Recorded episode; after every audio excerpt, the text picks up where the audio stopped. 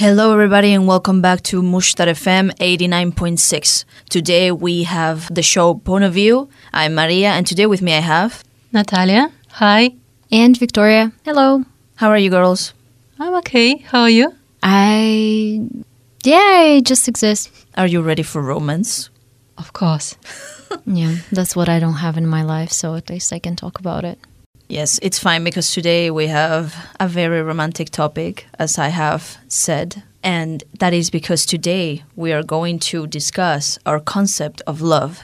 So first of all, I want to discuss a little bit about the myth of romantic love. I will give you a description and then you guys can tell me your opinion about it. Basically, romantic love in Western societies is often portrayed in a stereotypical way. Two yearning halves who search for each other to find their complete original state. Few find this bliss because it's a myth, dating back to Plato. In Greek mythology, the perfect lovers were joined together and sliced in two.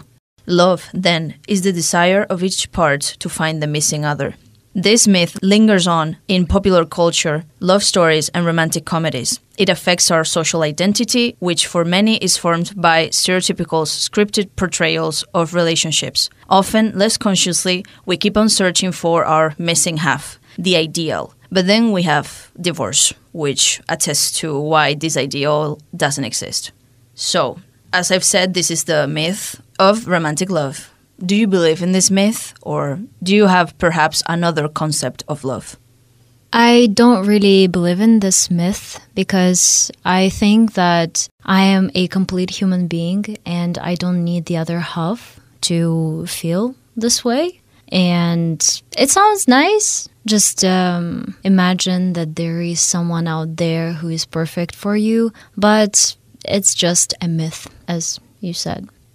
I think it can be true. I believe in it to some degree because I think there might be another half wandering around the world somewhere, but it's not guaranteed that we ever find it. So maybe the ideal person exists somewhere for each of us, but again, there is no guarantee. It's just hard to find them. So do you think it's just one person who can complete you? Not complete. To complete me, no, this part I don't like, I think it's a miss. But there can be several people who can be ideal or the best, let's say, for the relationships. But the thing is, the, the main argument of this myth is that you have to find someone who is going to complete you. So that's the core idea, that without this person, you will never feel like the way you should, kind of. I don't know, it says the other half, but for me it doesn't mean that I'm not wholesome. Mm. I think it can be the other half like, I don't know, tea and sugar. You can have it together, but they're fine by themselves. Yeah, but yeah, for me half is like part of something. So it's not like things that match each other or that suit each other. It's like a part of something, but that's how I understand the word half. So yeah, speaking about half. Do you guys believe in soulmates? Because, you know, according to this myth and according to romantic love, there is just one soulmate, as we've talked about. But let's put it on a bigger spectrum. Like, do you believe soulmates are just romantic? Do you believe you can have friends who are soulmates also? Or what do you believe in? I do believe in soulmates. And for me, they're firstly friends rather than partners or lovers. I think a soulmate is just the perfect friend who will be around you, maybe not throughout all your life, but for a significant period of your life? Yeah, I think I'm going to sound really sour, like throughout the whole program. But first of all, I think I need to say that I don't really believe in soul. That means that I don't believe in soulmates either, because we don't have souls. That's being very picky about the words, you know? Well, but because that's what we use to define things, no? And if I don't believe that it exists, then... Okay, then let's say it in another way. Do you believe there is a love of your life? Just one, multiple, no love? Um, I think that there might be a few partners that can match my personality. That's what I believe in. But I don't believe in people or like halves or soulmates that were made somewhere out there in the skies and who are waiting for me. No. Okay, and what about you, Natasha? What do you think about the concept of love of your life? Do you think there's just one? You can have several. You don't know until the day you die which person was the love of your life. I think I will never know that. But in general, like practically speaking, it's hard to believe in it, that there is only one soulmate or love of my life. I think that people are way too complicated to understand, like, is it a love of my life or what is it? And we're also living in quite a troubled world. That is why maybe there is a love of my life, but just the circumstances doesn't allow him to show it or to prolong the love. Yeah, for me, I'm going to give also my opinion. I'm just not moderator because I want to also express myself. And so I will say that for me, I think there are multiple loves of your life. I think there are like too many people in this world to only have one, because that would mean that only one person is compatible with you. And I don't think that's the case. I think there are a lot of options, and I think that you could fall in love with anybody, basically. And I think that the day I die, maybe if I'm in the hospital and I fall in love with my doctor, and I'm like, okay, I had a lot of crushes and I had a lot of loves in my life, but this doctor, he is the love of my life, because I'm just here dying, and I think this is the person, and no one can take that away from me. That is so romantic, borderline sad. I mean, yes, because I would be dying. Okay, so we have more or less what is the concept of love that each of us has. But now I want to go to the basics, like go to when you first meet someone and you see them for the first time. Do you believe in love at first sight? I don't believe in love at first sight. I believe in attraction at the first sight. Yeah, you might be attracted to someone's appearance or voice or whatever it is. There are a lot of attributes that we can get attracted to, but I cannot call it love because it's much deeper than just your first impression of a person. I'm afraid to give my opinion. You can always give us your opinion. I respect it, Natasha. Don't worry. Okay, yeah, I respect it too. Oh, what was that? No, because it's so contrasting. I'm just a bit uncomfortable to share it. But I do believe at love at first talk, not at first sight. So okay. It can be a second meeting when you really talk with a person. It can be a small conversation for me. But yes, it happened a couple of times. But, you know, I think that, well, I am going to paraphrase not looks, but talks can deceive you, because a lot of people are trying to pretend that they're someone else, and they can share the ideas that are not really there. And you might fall in love with them saying, oh my God, I just, I love the way they talk and their ideas, but it might be the article that they read the other day and they were like, okay, yeah, I'm going to impress that girl and maybe I, I will get laid. I don't know. Okay, but somewhere in the middle of it was a key. So the girl falls in love. No, I mean, okay, falls for a person. Let's not use the word love. But if it happened to me, I definitely know it was love. It was not just a crush. Okay, so it was love for you. You fell in love in the image that you, like, have. You, you no, fall... I continued to talk to these people for a couple of years. Yeah, a couple of years, but... Okay, let's say that you talked to this person the first time and you were impressed and you fell in love and stuff. But then the second day, what if they say different things? They didn't. Okay. Okay, so I want to know, because I'm interested in this, about you met this person and you said the second time you talked to this person, you were like, love, love in the air. So how do you know you're in love? Like, how do you know? That's what I want to know. Butterflies. Mm, that takes me to our next point. Okay, okay. Because I have a thing about butterflies. Do you know uh, who Halsey is? No. No. She slash they. I'm going to call her she because she goes by the two pronouns. But she is a singer from the United States. She's very popular. It doesn't surprise me that you guys don't know her, but I know her. I'm a big fan. And she was talking about a song that she has called Graveyard. And one of the lyrics is, it's funny how the warning signs can feel like they're butterflies. So I heard that and I was wondering, but butterflies are supposed to be a good thing. So why is Halsey saying that it's a warning sign? So I got into TikTok. And I found a video of her in an interview, and she said that she came up with these lyrics because she had a conversation with her mother. And basically she was mourning a breakup and she was talking to her mother about it. She was saying, oh, I'm so heartbroken. Like, how could have this happened? I remember when I first met them, they gave me butterflies. And the mother was like, whoa, honey, that was your first red flag.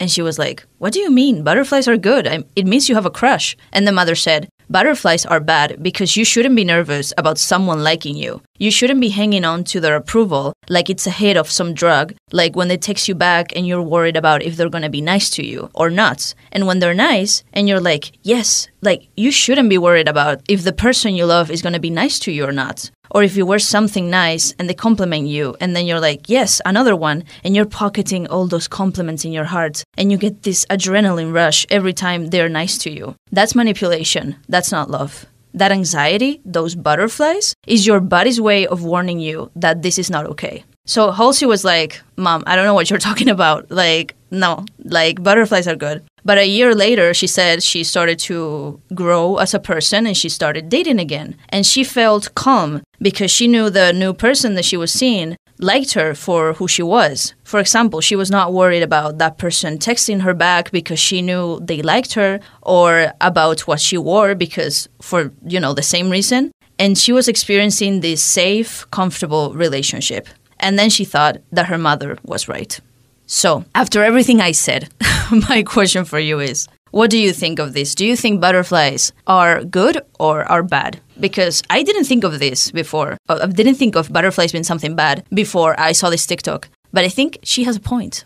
Okay, there is a lot to unwrap. Um, there are some quite extreme points that her mother made that I don't really agree with, saying that, well, if you feel nervous around someone, that means that they're manipulating you. Well, that's a little bit too much, because sometimes what you're feeling does not really depend on the other person, because that's how you interpret the situation. And we should also like remember the biological side, that it's okay sometimes to feel nervous around new people, and uh, it's not only about lovers. That happens in different contexts. So maybe when you meet a person for the first time and you can feel something inside you, that's totally fine to me, because that's something new and, uh, you know, something unexpected maybe.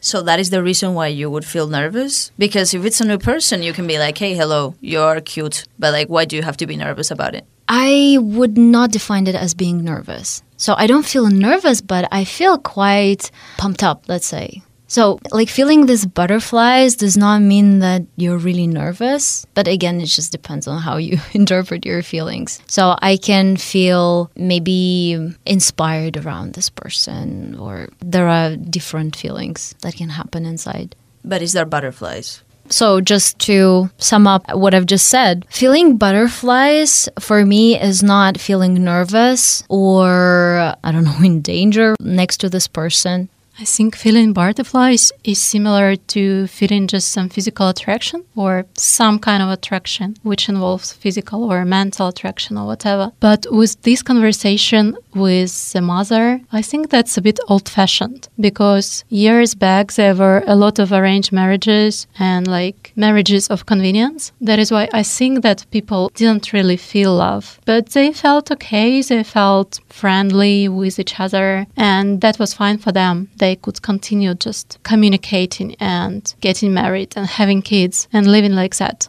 But they were not robots, right? They also had feelings. Yes, but that could be just a very basic feeling of safety and like agreeing with the person who is next to you, but not necessarily love. I think so. And at least I also read a lot of stories like that, when there was some sparkle or a crush, or just the person seemed to be nice. He had a nice suit, why not? And they really got married after that, because as well, you couldn't really start a relationship and not engage with the person after that. So if you start a relationship, then you continue your lives together. That's how it was, I think, some sixty years ago, even in America. But maybe that's a social aspect of it. And if we're talking about feelings, I think that they've been always like this all the time. So maybe you fell in love from the first sight and whatever, but because of the social norms, you couldn't go for it. And that's why people chose more convenient options. Yeah, but that is what the mother was telling. I think she was telling this old option of love. Like, if you feel fine, if you feel okay, then it is love as well. You don't need to feel butterflies. I'm not sure. For me, I will tell you, Natasha, because I want to discuss this with you further, because for me, this does make sense, you know, because I am an anxious person. So I do feel this nervousness whenever I have a crush. And so I feel like, it seems like forever, I remember being fifteen and having these butterflies, but I didn't like the feeling of butterflies because I would call them like butterflies with chainsaws because it was like a sensation that I did not like, I did not enjoy. But then when I read this, I was like, okay, because it is true that when, I don't know, my crush compliments me or like, I don't know, they do something nice for me or they're nice to me, I do feel this little like kick, like, oh my God, they're being nice. Oh my God, this is so nice. And then I'm like, oh, this person was nice to me. But then it's like, is it that I'm seeking for their approval? Is it not that I don't feel safe? Is it, what is it? Why am I feeling this? Because I should feel these feelings by myself, not someone giving them to me. So I don't think the mother is saying that you should go for someone who you don't feel as passionate with. I'm just thinking that she's saying, find someone who you feel comfortable with, someone who you feel safe with, and someone who you know that likes you. So you don't have to be stressed about this person being like, oh my God, maybe I like him, maybe I don't. Oh my God, what should I do? So it's like anxiety free. That's what I like about this. I'm quite sure that butterflies are natural, that it's some part of our hormone system or whatever. And that is why we feel it. Yeah, I agree with you, Natasha. And also commenting your Maria point. The thing is that people are codependent, and getting this nice feedback or getting compliments, I think that's totally fine. And that you feel nice about yourself after the compliments, that's also good. But of course, it does not mean that your whole confidence should be based on this feedback. But still, this feedback, it kind of nourishes maybe or like boosts this confidence, if I make sense. Yeah, I think I get it. So what you guys are saying is that maybe, you can correct me if I'm mistaken, but do you prefer a more passionate and irresistible love rather than a calm and comfortable one? I think the second, yeah, calm, calm relationship. But you said that you like butterflies. But it does not contradict. Like, butterflies is not about a passionate relationship. It's just, again, the difference in defining what butterflies are. For me, this is not nervousness. For me, butterflies is, it's just a nice feeling, like this warm feeling inside. When I look at this person, I feel that I can trust them, that I am safe around them. So it's not about nervousness. It's just maybe more about just acknowledging that, yeah, I'm comfortable around this person. I'd say that both are fine. I don't have a preference. And also I'm very curious because maybe I don't know the different ways on this spectrum. So there might be butterflies in any case, but a calm relationship is fine, especially I think when you're like forty plus. However, it really depends on people. But you're talking about this because, Natasha, you and I have talked about this. And you told me that, for example, for you, a relationship that is easy and fun is boring. No, I think people who are easy and fun are boring. So not the relationship, just the person. Yes. Okay. So what are the two adjectives that you would like to have in a relationship then? Oh, that's very complicated. That's a difficult question. But maybe fun and intelligence. Okay. What about you, Vicky? Other than calm and comfortable, do you like other words? Is that an attack? Okay. Um, if I were to choose the two adjectives, they would be um, supportive and flexible. And for you, Maria? Okay, for me, it would be idealized and unreal. So let's move on. So let's go to, if you go to that person and maybe that person doesn't like you back, let's say. Can you fall in love with somebody that you have never dated? Yes, I can. You're so romantic, Natasha. That's so cute. It just happens to me. I cannot control it. But yes, I can fall in love if I don't date a person. Yes, I can fall in love if I know that they're dating someone currently. It's just in the air. I don't know. Yeah, if I'm around this person uh, and I know them and I value their personality traits or our relationship, not necessarily romantic, yeah. Like, I mean, from their side. So my question is still the same from before. How do you know when a crush is a crush or when a crush is someone you're in love with? Because you have both said that if you're not with this person, you can still fall in love. So where is the line? How do you know that that crush is someone you're in love with? That's too complicated. To me, it's just the concept of love. Sometimes it's not something that is easily comprehensive, like that you can break it down and put a label to every single thing. Okay, because for example, I asked another one of our colleagues and she gave me a list of the things she thought happens when you fall in love. So maybe I can tell you this list and you can tell me if you agree or not. Okay. Okay, so Carmen is the person. Carmen told me that when you fall in love, whenever you think about this person, you feel happy. Mm, that mightn't be true. Yes, for me. Why not for me? Well, uh, maybe overall you feel happy around this person. But again, we're human beings and sometimes we have conflicts. And one day you find out that you maybe have different perspective on something and you had a quarrel.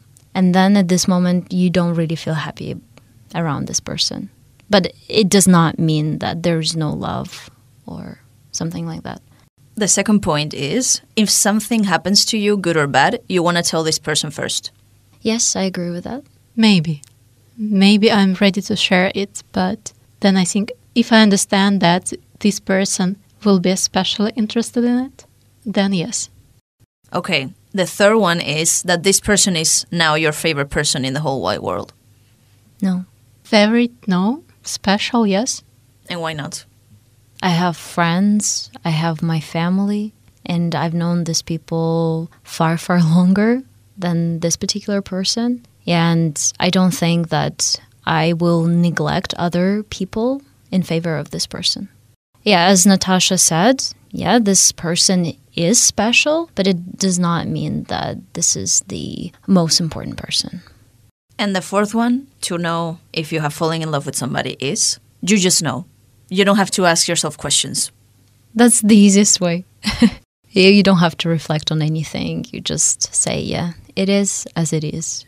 It is what it is. Yeah. When I know that I accept a person with all of his little faults and mistakes, yes, then I know. Okay, it's still uh, not clear for me, but I guess I will find out in the future. Okay, and going along with this idea of someone you're not going to date, but you're in love with. And now no. this person... no. And now this person doesn't like you back. So they break your heart. Can they break your heart? Do you think they're able to do it? No. I don't think that people are able to break your heart. They're able to jeopardize your trust. They are able to bail on you or whatever it is. But... it is up to you how you interpret the situation and whether you choose your heart to be broken or not. Because, like, I can tell this from my personal experience because uh, my first relationships were really messed up. And, yeah, back then I would have said, yeah, they can break my heart. But that was me who chose to interpret those relationships that way. But in reality, you can say, well, yeah, this is how it is. And it just it doesn't have to do anything with breaking your heart. What doesn't kill it makes it stronger. I don't know how to comment on this. It's a hard one because I think normally I didn't date people who I was in love. So if they reject me, that won't be a rejection either. That will be more like, I don't know, ignorance, maybe some kind of. When you don't have any feedback, because basically you don't ask for feedback, you're not together. That is why breaking my heart, I think it will be hard to manage to do it, but at the same time, I might feel neglected or rejected, but that will be my feeling. Like the person won't be responsible even for the feeling, I think. Okay, my own therapist would agree with both of you, so good job.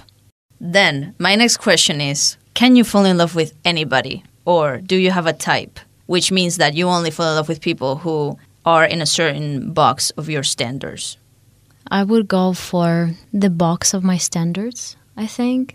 Because I have gained a particular experience and I've been communicating to different people and I have noticed the pattern, so to say, that there are some attributes that attract me that I like and some that I don't. And it's easier this way to kind of assess whether you're compatible or not. I think I don't have one box. I probably have a lot of boxes. So there will be lots of different features and several types. But as well, sometimes the person just surprises you. So it will be out of the box. Yeah, for me, it's out of the box, definitely. Because I can have a type, but then if I have a crush, it could be on anybody, basically. Like, I don't expect this person, and then they come, and I'm like, okay, sure. Why me? Now, I want to go back into your past. Because you girls are experienced women compared to me in this matter. You're well, wise, no, you know. So I want to know, how has your perspective of love changed when you were a teen or younger versus now? Well, the thing is that I started dating only at nineteen, and I don't think that nineteen falls into this teenage years box. It is teen, but... No, yeah. It is young adults to me, so... like from eighteen maybe. So when I was a teenager, I didn't have any real dating experience. I did have crushes. And mostly it was this uh, hyper-romanticized picture in my head because everything was based on the media that I was consuming back then, books, T V series, and uh, they create this hyper-reality that you kind of led in your life and you base everything on just what you see. But yeah, when I started dating at nineteen, I also had those ideas in the beginning of the relationship. But that relationship was quite eye-opening, I think, and educational, if I can put it this way. And by the end of that relationship, I had changed my idea about what relationship is about. I think that I have just become more demanding and I have certain expectations of people. So it's hard to really fall in love with anybody. As we mentioned, there should be certain attributes and I've just got to understand what kind of attributes there can be or what kind of attributes there shouldn't be at all because of my previous experience. But overall, I don't know. I think it's very hard to ever complete this picture. What is ideal love or what is ideal relationships? Yes, for me, especially when I was a teenager, I was obsessed with the idea of love. Like I would read books about men just to get into their brains and to know how they thought and how they acted, what they wanted. And I was like obsessed with rom-coms and I wanted just the perfect prince for me. I was like all about that. But then when I grew older, I realized that I don't care about their opinion, like what they want. Like I don't care. I just, if I find somebody, then I have to be okay with it too, not just what the man wants. So yeah, for me, that was a complete change. But yeah, when I was a teenager especially, yes, it was for me, I was obsessed, like clearly obsessed. And now it's the opposite. I'm just like, I don't want to have crushes. I don't want to fall in love. I'm like a skeptical, like I don't need that in my life. So yeah, for me, that was the biggest change. Yeah, my first, just talking about teenage years, my first fictional love was Mister Darcy. And I still think that he is, he is my type. Yes, I want to have Mister Darcy in my life. So fictional people. Fictional people, yeah, because they are perfect. Well, no, usually fictional people. No, fi- they're not perfect. I I think I never got it. Like when all of my friends were in love with someone from Harry Potter, for example, I was pretending to be, but I really didn't feel anything. It's like, it's a book. Yeah, maybe that's the problem with Harry Potter because there is no one that is really lovable. Okay, no, no, no, that's a bad word. No, I also, I didn't have a crush on any Harry Potter's characters, only Mister Darcy. And also Mamoru from Sailor Moon. Uh, Mamoru, yeah, was um, Tsukino's boyfriend. Like, they were the main characters, basically. But yeah, but, but now I think that he is one of the worst guys ever. God, just I, I will maybe record my own podcast about how bad it was. Okay, so you girls have told me a little bit about what you want in a relationship. Vicky has talked about flexibility. She has talked about calm and space and everything else. Natasha has also said that she has several boxes. Could you please elaborate? What do you want in a relationship now? Now I don't want a relationship. Period. Period. Because it is time consuming and it requires some sort of effort. And right now I have more important things in my life that I have to focus on, and I understand that I just I cannot give this amount of attention to someone. And I think that if you cannot really do that, then you shouldn't be in a relationship. Because I don't want the other person to feel neglected. So I'm trying to assess my own dating ability. Yeah, talking about attention. I love attention, so I'm an attention seeker in a relationship.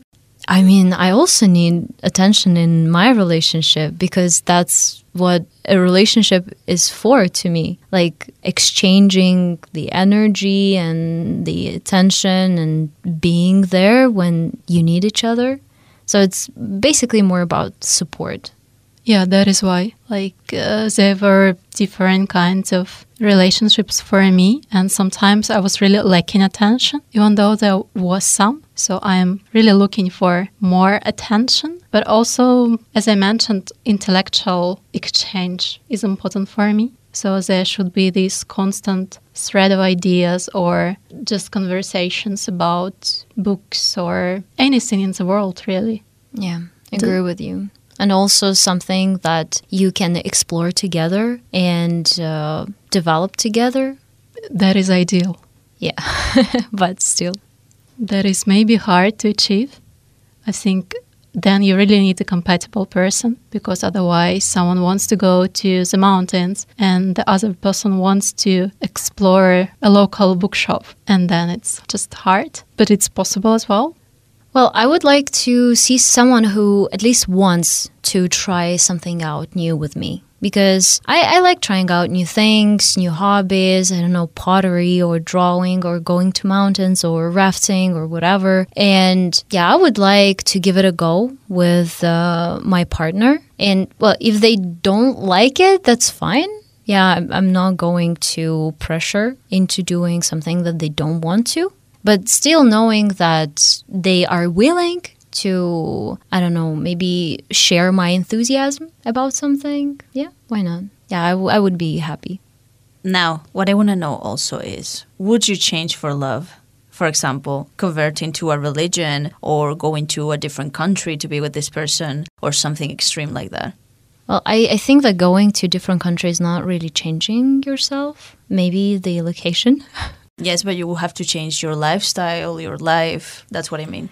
Again, I think that you can follow your lifestyle pretty much in a different country. There are a lot of ways of how you can adjust to a new culture. So I think I could move to a different country for my love. But again, I should like this country. So I wouldn't stay for someone in Hungary, for example. I'm sorry, but no.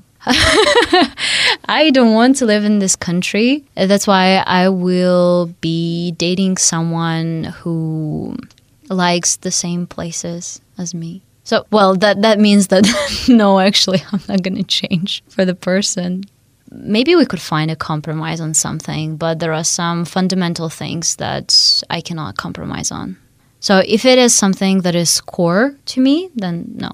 I'd rather find someone who is compatible and who has the same, yeah, the same morals.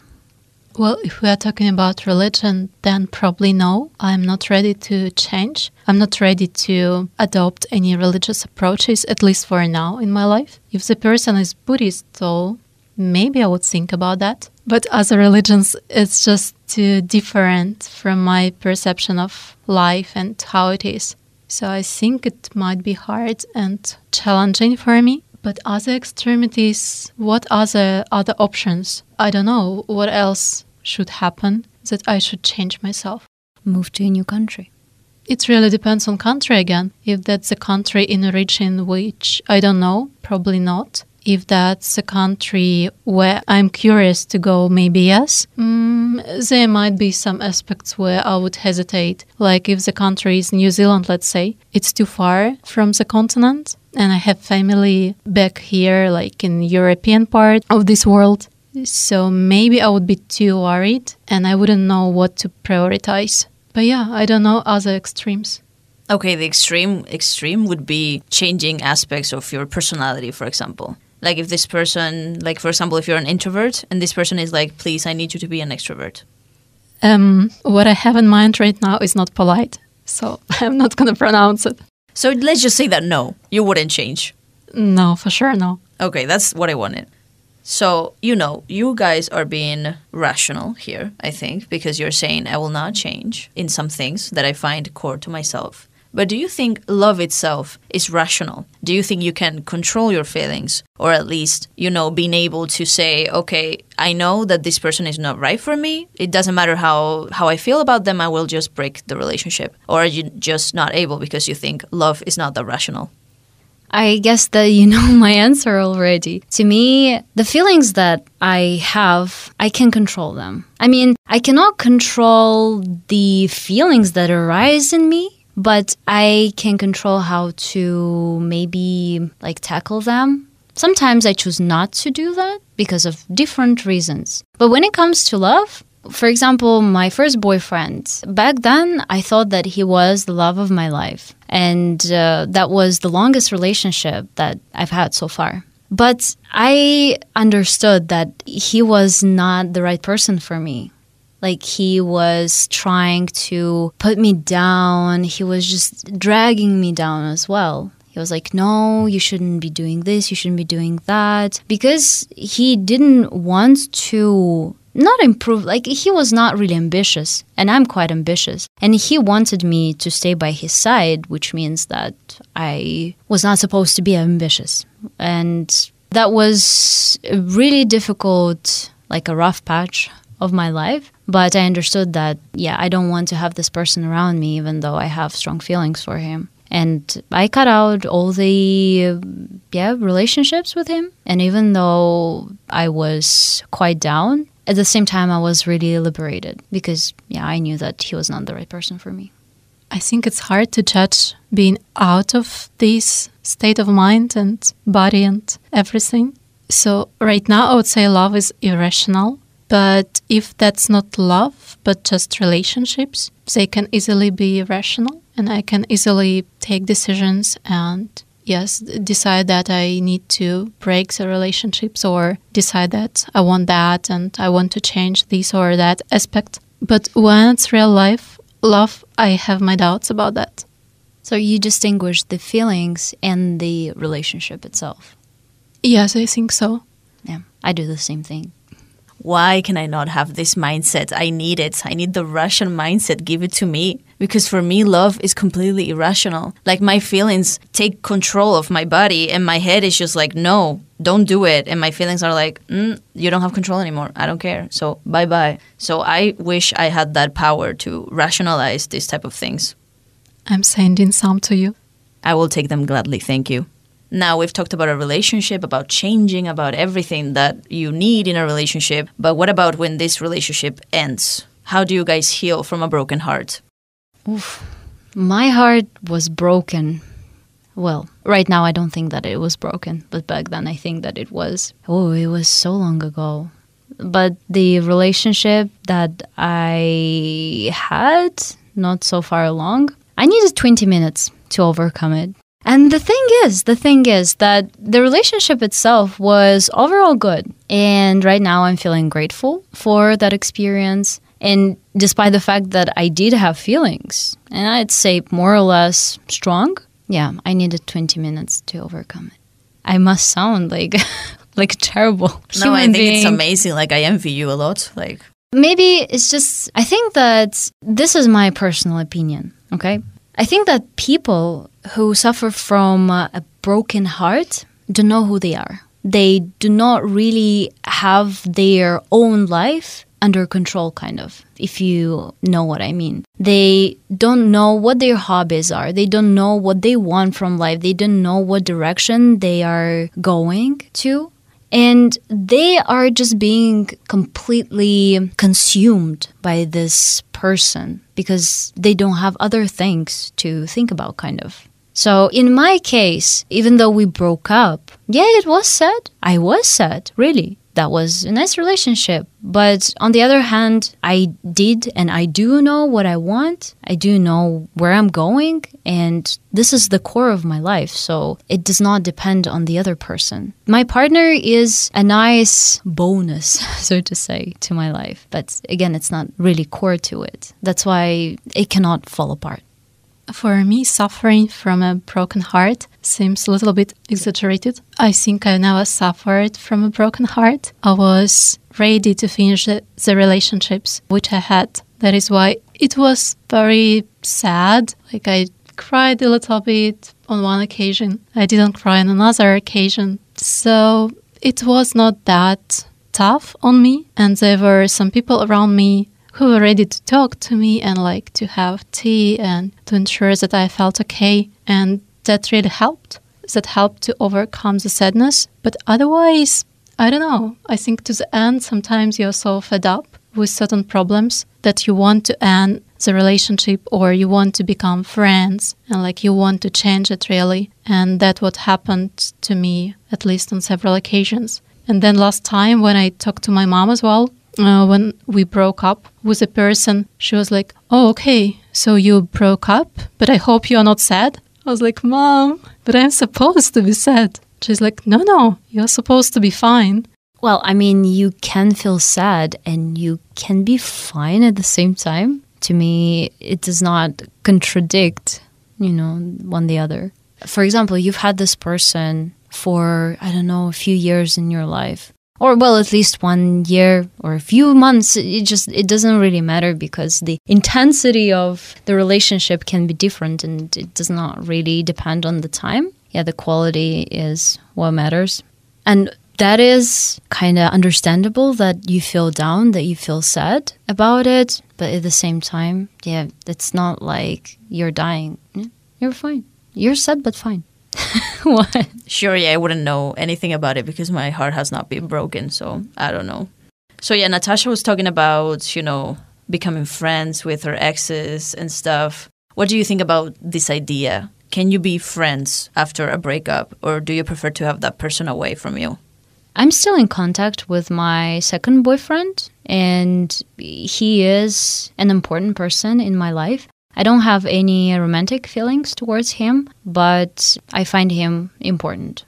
So to me, it's it's possible. Of course, it's really difficult to change your mindset and to see this person not as your ex, but like to give them a different label maybe. Yeah.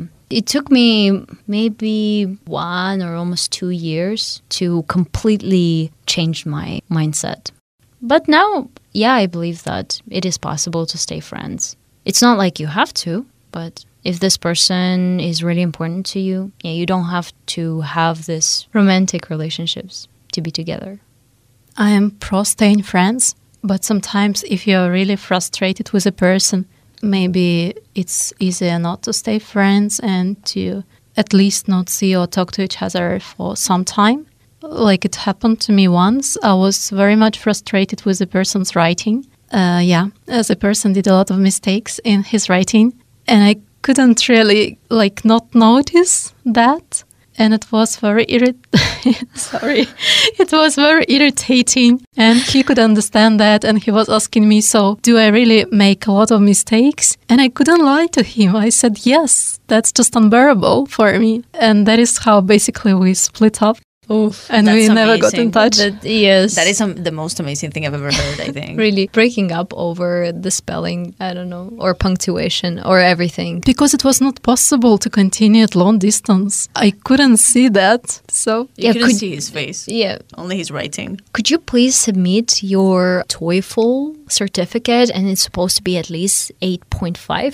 Thank well, you. Yeah. And after, writing nine band. After that, I'm sure that I need someone who speaks several languages, who is kind of on the same page, maybe not of education, not in terms of degree, but in terms of English. English or Russian or other language, yes. And I'm on my side as well. If the person speaks a different language, then I will try to learn that language. Yeah, but what if you're making mistakes in this new language? What about that person?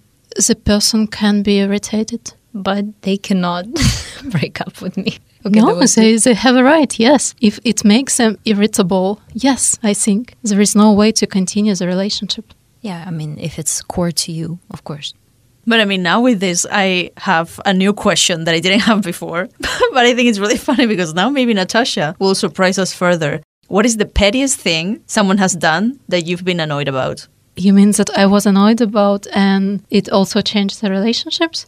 Change or not change, like something like that, like the way they type. Was it something like that that you had that it was like, oh, this is stupid, but like I'm annoyed at you and I don't like this? Yeah, writing with mistakes and sending emojis which I didn't get. With the monkey. Yes! Oh, God! Absolutely. Finally, I have found someone who understands my pain. I just do not understand. Why do you need to add this capybara emoji? Like, ugh, this is so irritating. Uh, can you explain it to me, please? There is this monkey emoji that is like closing its eyes. Covering eyes, mouth, and ears? Y- yeah, yeah. But usually it's about eyes, and I'm like, mm, don't, just don't. This, I don't like it. No, I hate it. I hate it. This person is like automatically is dumb. No, thank you. Goodbye. But now I want to send it to you. Do you want me to say goodbye to you or what? It's just especially when it does not have any connection with the like the sentence, the context. Like, why are you sending this? Why? Just don't do it. Is it that difficult?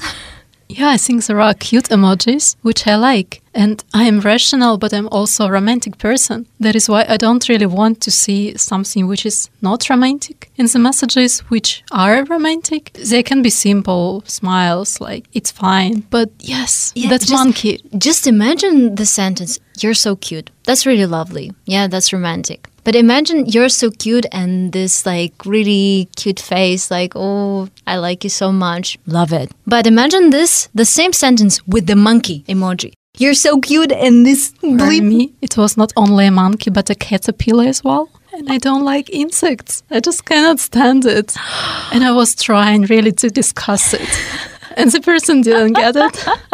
Oh my God. Just imagine. Okay, so we, we have to talk, darling. Yeah, what, what what's happened? I cannot. I cannot take it anymore. I'm so sorry. Like, I love you so much. But this caterpillar with bleeping monkey, I'm taking the kids and I'm going to my mother. So, Natasha, what if they put all of the insect emojis? What would you do? Well, firstly, I would type, ew. I don't yeah, like You're it. So cute and the insect, ew. And I will have my doubts about the person, yes. Yes. So that's a deal breaker. Can we talk about other petty deal breakers? I just think they're so funny. Someone who eats my food. No. Especially when I'm like, do you want this? And they're like, no, I'm fine. I don't want to eat it. And then when the delivery comes, they're like, okay, I'm going to steal a few. I'm like, no, no. I remember I had a dream. I was dating a guy. And we went to the cafe and I ordered pasta and I asked him whether he wanted to order something as well. And he was like, no, I'm fine. I, I'm not really hungry. And then I went out, maybe to the toilet or whatever. And when I came back, he had finished my pasta in my dream. And I was like, no, the audacity. We're breaking up. And he was like, what? What's happening? I'm like, no, goodbye. That was the real dream. Not a real person, but yeah, he did you real pain. Yes, yes, because I love pasta. So no one, no one can eat my pasta. Something else you can think about? Now that I'm thinking of, yes, among these strange things, there is a backpack, that kind of that kind of bag for a sportsman, like made from fabric, very small and just almost weightless. Like a gym bag or... Yeah, you know, the one which has straps which are very, like, thin. Mm-hmm. And it uh, it doesn't have a cover. I don't know how to describe it, really. Okay, it's usually it. where you put your towels or okay, yeah, things like it. that. Mm-hmm. Yeah, so having that is fine, but wearing that in public is not fine for me. Like, that's a no. And I was really, again, having conversations about this bag uh, with some people. But it's like a backpack, right? Well, it looks like a backpack, mm-hmm. but I wouldn't call it a backpack. Yeah, but it's just like hanging yeah. on the back. Yeah. Yeah, I mean, I wouldn't break up over it, but I would be like, mm, disgusting.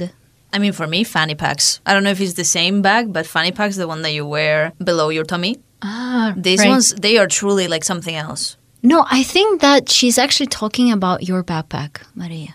The fanny pack? Not like the one that... Just only... a normal backpack? No, she said the strips were thin. Yeah, they're thin and they're like, I don't know, threads. It's a swimming backpack. Yeah, I think I got it. It's like uh, not this fabric. It's like more like plastic, like just smaller like this. No, it's fabric. It's fabric and usually sportsmen have it. Like I had a couple of them. I was using it to go to a gym, but nothing really. That's it? Yes. Yes, that's what I was thinking of. So that's usually for me is plastic or like uh, more, oh. yes, that kind of bag. But for me, fanny packs are worse. Because I have a couple just, of. I would have to see you in them, but like for me, they're just um, horrible. And also Crocs with socks or like sandals with socks. That is just terrible. I've seen both of you wearing that. And for me, I'm Spanish. That is a no-no. That is like horrible to see. Just my eyes, my poor eyes.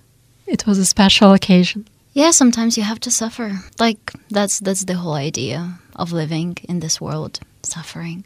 And that's the Buddhist idea, not mine. Okay. Terrible. Terrible. Sometimes I see your beauty and then I see your feet and they're like, oh, it's ter- terrible. Your feet and socks? Or maybe just feet because my, like, you is it pinky? Feet? What's, what's like wrong pink- with your feet? No, my pinky's ugly. And actually, my first boyfriend laughed at it. He, he was like, it's so ugly. And I was like, yeah, I should have dumped his capybara that moment because it is precious. I think your feet are normal. Thank you. Now I don't need anyone's approval yeah, of you my don't need feet. Validation anymore. Yeah, I do not need validation. I am I am I am my own TED Talk. Like that means everything and nothing. Okay, so last question before we play a game that I have prepared. And the last question is, we've been talking about feet. Where does it go? Sorry. So, I want to know, what is the physical aspect of a person that you see first and you like the most? Like, for example, oh, I usually look at people's eyes. I usually look at people's hands, feet. I don't know. Feet. I think I pay attention to eyes, to hair, and glasses. I think it was arms before. Mm, yeah, maybe. Arms are also quite... Mm. Yeah, arms are important, eyes, yes, and how feminine or how masculine they are, the balance of it. Interesting. You guys know already what I like. I like voice mostly. So, yes, that's why I'm in a radio, because I like people with nice voices.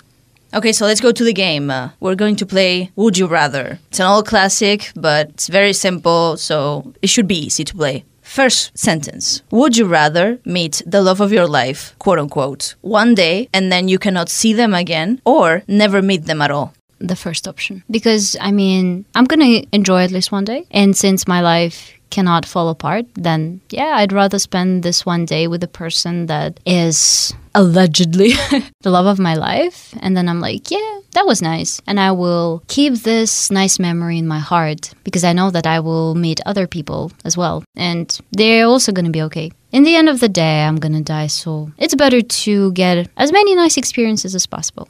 First as well, if, if that's not Titanic. Well, I think I'm the only one who's going to choose the second option. I would rather never meet them because then I would think, well, I met the love of my life. What could have been? Like, what if? You know, if we'd had more time, if the things were right. So for me, it would be more painful to just see them one day. So I would prefer not to see them at all. Yeah, it makes sense. But I think I would be dreamy, not, or I don't know what I would be. Second one, would you rather be with somebody that is physically your type or someone whose personality is your type? Why are you laughing, Natasha? Just why?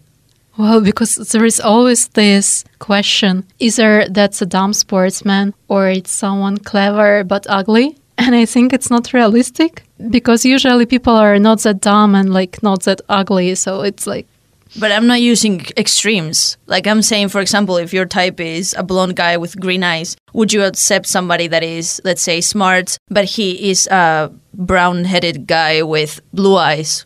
Like, I'm not telling you that is the ugliest person you've ever met. Yes, I am choosing brains. Brain over looks. Because looks, they fade. Brain, it also fades. Yes. And then what? And then what? And then we... And then it's Alzheimer's. Yeah, then there is dementia. Yes.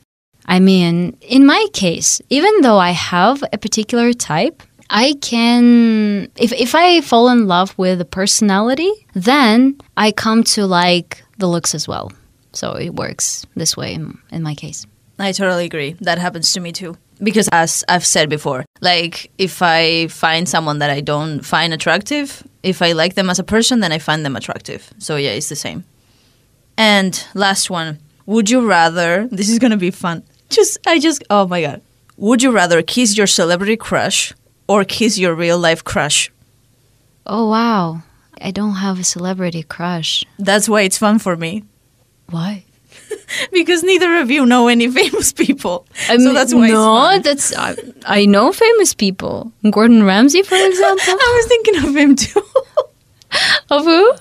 Of him too. I was thinking of, of him. him. Too. Yes. Okay, I, I know I know Johnny Depp. Do Banderas? I want... Antonio Banderas? Banderas? I am not physically attracted to them, nor do I want to kiss them. Yeah, but I know s- I know famous people. I know. Okay, so would you rather kiss a famous person or your real-life crush? Of course, real-life crush. Like, why do I need the celebrity? What about you, Natasha? I mean, no to celebrities because I'm not interested. Well, I mean, if it's... No. Oh. Why? There is someone, some Korean drama, some Japanese drama. No, I... I oh, actually, actually, to think of it, I remember watching one Thai T V series. And one of the main characters, when I saw him, I was like, whoa, so, so hot. And I followed him on Instagram and I was kind of stalking him for a bit. And I was like, oof, he's way too ethereal. But then I was like, oh, Vicky, just like he is divine. Like his beauty is divine. Like he is the type of the type. But then I understood that I was a little bit too lonely and I was not focusing on things that mattered. So I indulged a little bit. So, Natasha, okay, let's, because we've been talking about celebrity crushes for hours and hours, and we've been seeing pictures, a lot of them. So just picture your perfect celebrity and just then tell me the answer, because there's probably someone that you like that we have not found yet. Oh, I think there is none because I don't know these people, but let it be Colin Firth. Oh, oh, oh, oh. Mm. Okay, so him when he was young? Yes. Or a current crush or someone that you could have a crush on? That's an actor. I still don't get it. Why would I like to kiss an actor who I don't know? That is why current crush, though it's very scary. But Colin Firth, mm, his Mister Darcy is dreamy. God, especially that scene in the lake when he was swimming. I swear to God, I wanted to like get into my laptop and just confess my love. Well, then I'm the only one who would rather uh, kiss a celebrity crush, I guess. Who would you kiss? I'm not telling. Okay, so guys, it has been wonderful to discuss love with you two because, you know, I'm unexperienced. So I feel like you two have given me a lot of wisdom and just a lot to think about. So thank you so much for joining me today. That was a pleasure for me too, though I do not think of myself as an experienced person, but... Live and learn. Yes, thank you, Maria, and thank you for the game as well. That was fun. You're welcome. And you guys, don't forget to follow us on our social media. We are Mushtar F M on Facebook and on Instagram. And see you next time. Bye. Bye-bye. Bye.